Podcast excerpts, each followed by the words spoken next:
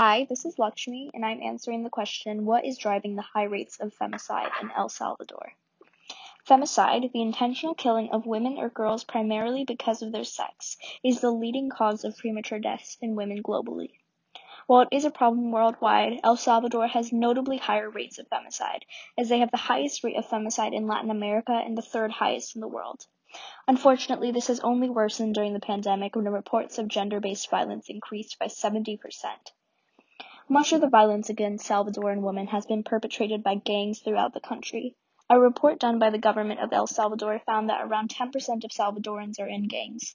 Some gang members view women as e- easy targets for rape, abuse, and homicide.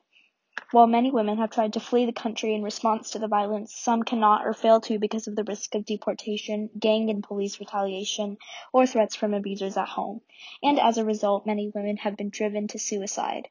El Salvador is the only country that has a law against femicide suicide, which labels driving a girl or woman to suicide by abusing her as a form of femicide. Why does El Salvador have such high rates of femicide and violence towards women? One of the driving forces behind these targeted acts against women is the lack of accountability that men face for their crimes.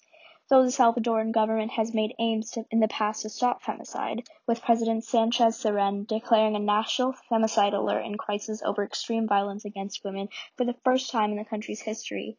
The UN reports that about 80% of femicide cases go unreported and only 10% of cases where a woman is a victim of femicide result in a conviction. This vast lack of conviction for crimes against women creates a culture of male immunity that helps perpetuate femicide. Because men do not fear getting convicted, they are not discouraged from committing crimes against women. Although the central government has created policies against it, such as their 2012 femicide law, which gives perpetrators a prison sentence of 20 to 50 years for gender-driven murder, this requires that prosecutors prove that the, motive for, the motive for homicide was rooted in hate for women, which is difficult to prove in many cases. Furthermore, the central government is not strong enough to effectively enforce these policies, a result of El Salvador's civil war from 1980 to 1992 and the mostly nominally democratic government that emerged after. Furthermore, many women fear reporting abuse because the police are unhelpful or even exacerbate the situation. The police force is corrupt, often gang affiliated, and similarly established in a patriarchal society. Some police officers may even further the abuse themselves.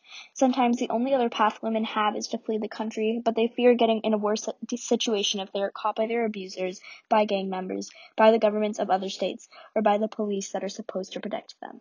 There are few forms of escape for women in El Salvador when they face abuse at the hands of men. Thus, the situation can get worse to the point that femicide is possible. As with many societies, toxic masculinity or the machismo mentality often runs deep.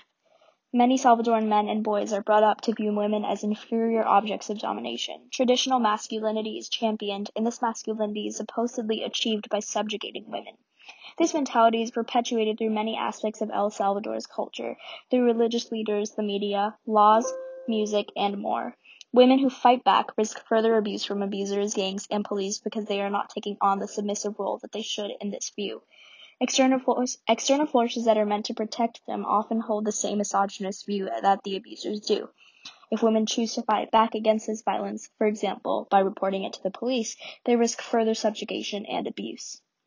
While the Salvadoran government is attempting to alleviate the rampant femicide in their country, it is clear that these laws and declarations aren't holding the sway that they should.